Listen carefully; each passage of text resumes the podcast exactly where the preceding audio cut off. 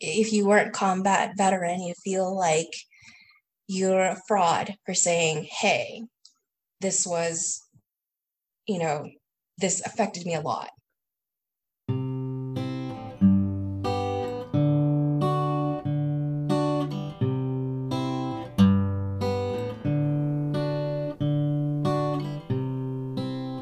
Welcome to the Lamp Podcast, where we are shining a light on the stories of caregivers.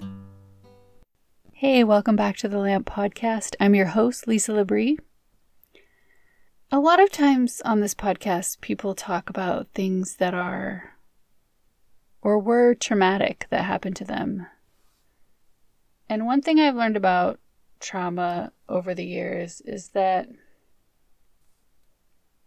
I think sometimes in movies or media, people show a traumatic event and then they might show how people triumphed over it. Or they might show somebody coming to grips with a traumatic event that happened to them in the past. But it, you know, movies and, and media are often giving you like a picture of a moment in time a snapshot of somebody's life. The story has a beginning and end that is in that, you know, whatever that time period is. And and I don't know, maybe it leads people to believe that like when something traumatic happens to you, if you get like therapy or treatment, you kind of recover or you get over it or you get, you know, past it all of these kinds of words that people use. What I've come to learn over time is that trauma isn't something that like you get over or get past. I think um it's something that comes up periodically. People who've been through trauma might just be going about doing regular life things when it comes up. Somebody could say something that is completely benign to them, but puts you right back into that moment or makes you think of it, hits you like a, a gut punch. It could be a song that you hear. What is it about music that makes us immediately go straight to certain memories or certain moments in our life in a in a more like emotional and visceral way we get right there. It's not like a purposeful reflection on that moment. Hmm, where was I in the summer of? No, it's like the song comes on and you're there, you're transported there. Or maybe like a smell. You know, you smell something that takes you right back to that moment. Um, maybe you don't even know what that smell is until you smell it, or you wouldn't even have thought of it until you smell it. And you're like, this smells just like the smell from that moment. Now, when I'm saying that you don't get over it or get past it, it doesn't mean that if you experience trauma, you're like ruined, tortured, miserable for the rest of your life by it. Um, but trauma is profound and it affects us deeply and I think that, you know, as time goes on, especially if you have had therapy or come up with certain coping strategies, you kind of learn to sit in that moment more and accept it for what it is. You say, oh, yeah, this is that thing that hurt. Here it is again. Maybe you make a little space for it. I don't know. That's kind of maybe that's my experience with it. Today's story comes from a nurse friend of mine. Um, and this friend uh, chose not to use their name, um, but they wanted to talk about their military experience as a nurse and how it profoundly changed who they were.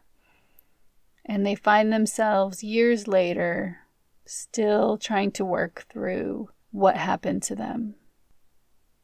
Here's her story. So um, I joined the Navy when I was in my early 20s, um, very, very early 20s. And within six months of joining the Navy, uh, 9-11 happened. And i actually can remember news stories about the uh, planes hitting the towers which was um, it was unbelievable to me like it, how could that be happening? And in fact none of us really understood what was happening. Um, and we still went about our daily uh, routine until um, until the military members um, of the floor were called, and we were basically told to to um, get ready. Um, and what that meant, uh, we didn't know.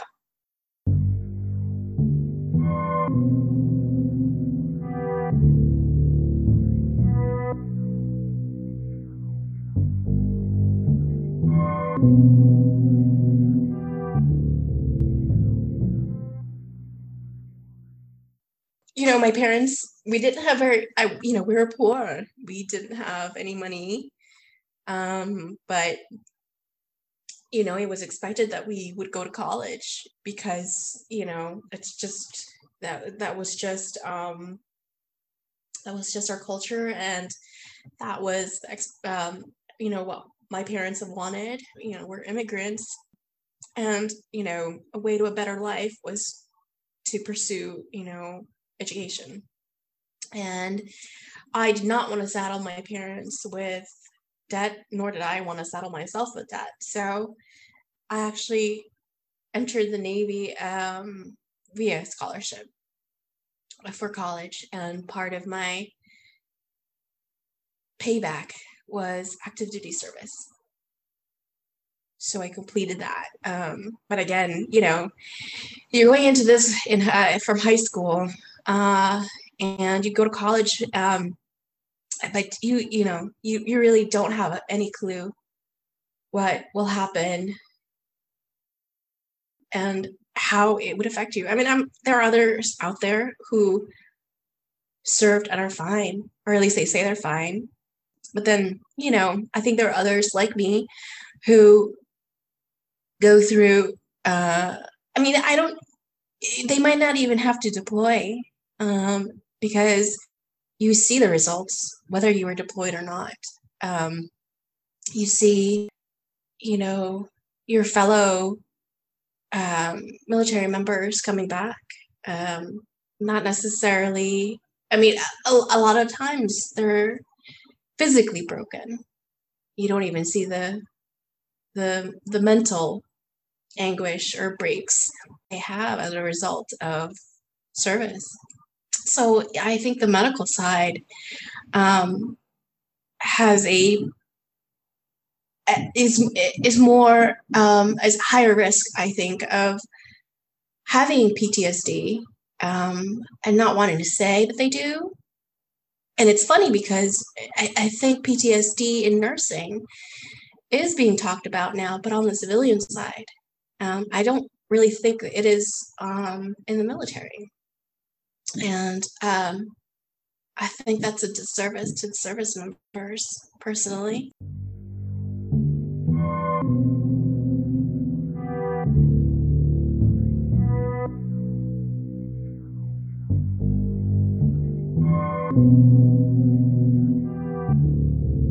Um, it didn't, I didn't deploy immediately. Um, they, uh, it took about a year for my own deployment. And that deployment was actually very short compared to others, I believe. Um, again, I think we were still, up until this point, the military was not in wartime mode uh, until 9 11 hit. We were more peacekeeping. Um, and then we had to gear up and become what it is today and in that ramp up you know they were still trying to figure out what to do with us i think. In any case i deployed uh, to the gulf and i was on a ship and watching a news sh- uh, show watching the the saddam hussein's statue falling falling down. And within 24 hours of that we were we received casualties Um, and like I said, my deployment was very short. They had they figured out a better way to um, provide medical care to military personnel who were um, on the ground. But although it was very short, um, it really affected me, um, and until now, actually, because as a nurse, my whole training was really for caring uh, for people, and we didn't really, you know, even though we were in the military, and you know, in the back of our minds, we had emergency, you know, emergency department type of training. Um, in the back of our minds, it wasn't, you know, gunshot wounds. It wasn't children with uh, injuries from um, IUDs. Or, sorry, IEDs. Um, so yeah, it was very different from you know nursing school and and really the training that i got uh, before 9-11 happened and you know we we didn't really have any training or or a way to kind of process uh, our deployment that wasn't the you know focus of the military and understandably so although you know if you have a, a force of a million people um, that that see things that aren't normally seen, I think it would be it would behoove the force, the military, to actually have that training or not training, like have that help for personnel as they transition out. Um, and so, it, anyway, uh, I I I was deployed for only a few months and then um, I came back stateside and sort of resumed military life um, as I knew it. Um, but you know, in the it, really like I, I didn't come back the same as when I as when I deployed, and I'm sure um, many people uh, felt the same way. But on the flip side, I think many veterans who weren't combat veterans don't necessarily want to say that it affected them more than it should have because uh, you know if you weren't combat veteran you feel like you're a fraud for saying hey this was you know this affected me a lot. And i wouldn't even say this was not okay um, because you know as a predominantly keeping force um, and now like wartime you know it was it was very jarring. So um, didn't retire from the military. Um, I, I i did my service and i i processed out. I um i asked to be i mean i already finished my uh, my required time. And then i decided that it was it was time to be a civilian and and find myself again. And so i did. And i've really it was a very hard transition and i'm still i'm still going through it as you can probably hear. Um, mostly because i've had to deal with this on my own um, and it's not something that i ever actually really even talked about uh, to others. I probably so I wouldn't cry. So excuse me. But but yes, so you know, there there really isn't like a a way for anybody to leave the military to actually go through uh to re- I get I, I guess a, a, way to rewrite your perspective. Um so yeah, it's been a little bit of a difficult journey. Um, and I think the biggest, um, oh my gosh, Lisa,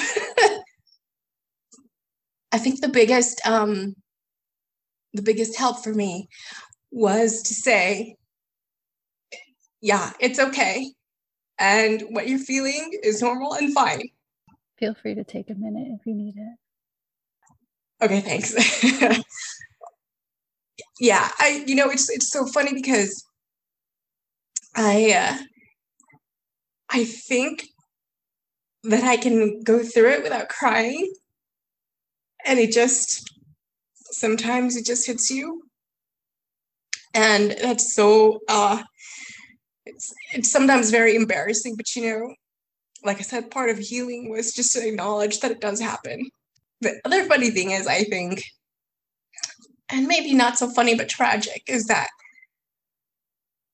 I don't have these conversations with veterans.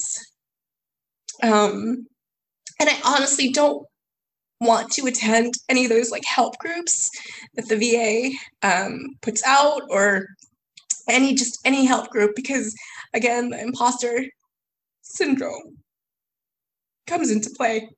I was not a combat vet and I did not deploy for very long, so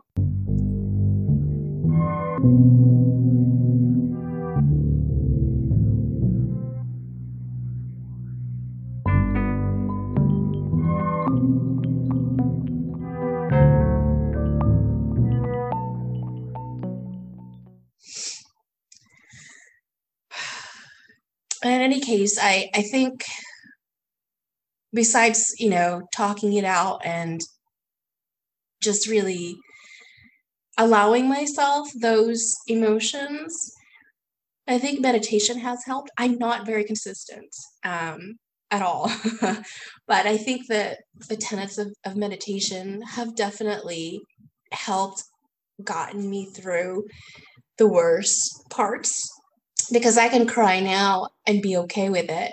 I couldn't cry before and be even worse. You know, like you live inside your brain um, and just let it kind of take you into this darkness. Um, and that's one of the reasons why I actually um, left the military. Um, you know, I, I did my, like I said, I did my time and decided it was time to go because I just felt like I lost my soul. But even then, like I couldn't put a name to it. And I had no way of um, even thinking about fixing myself. All I knew was I had to get myself out of the situation. And I did it in increments. I first left, but I stayed in the same area. It was just hard to, I think, extricate myself in something that that was so familiar. But I think in moving, actually moving out of the area, that kind of broke. Like I, I, like I severed something, and in severing that, you know, kind of, I wouldn't say the floodgates opened because even then I had such control over, like I compartmentalized so well um, that it was it was you know sl- like i slowly had to like one unlock the compartment and then you know inch by inch open it um before letting it out. And like i said i it's not even letting it all out. So so yeah as you can tell i'm still affected by it um and i don't think i'll ever I, I don't think I'll ever not be affected by it. I mean, it has definitely shaped me as a person. It's it's shaped me uh, my relationships. I mean, it's very. I think it's hard to really allow myself to get to know people because of that, and I couldn't explain why. Um, because it's not like I was. It's not like I had shipmates or you know colleagues who who you know who who were who died or who were physically harmed. Um you know i didn't i didn't see that. Um like i said it wasn't it didn't personally affect me. Um but it kind of did. Uh, yeah so i think maybe because of that you know it's it's hard to like let your guard down it's it's uh, i think it'll be a lifelong thing. I'm okay with that now. I you know i really try not to shut anything off anymore. I mean my first instinct is to shut down but i'm i'm getting better at realizing when i do do that um and i forgive myself for shutting down and then you know slowly letting myself be open again. There was a study that I participated in. I don't remember the study. It wasn't an interventional study as far as medications were concerned, but it really helped me give get the tools to allow myself to heal. It just oh, it just allowed some closure at least for for deployment and the feelings of guilt I had over that.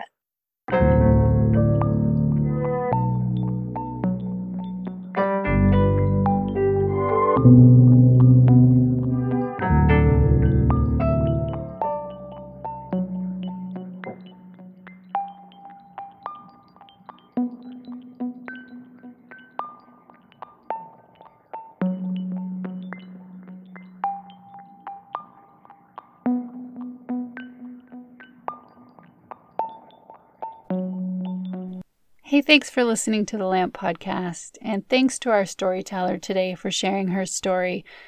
If you have a story that you'd like to tell and you'd like to be on the Lamp Podcast, you can go to the website at thelamp.blubrry.net. That's thelamp.blubrry.net. And you can go to the About page and submit your story to be on the show. We'll catch you on the next episode.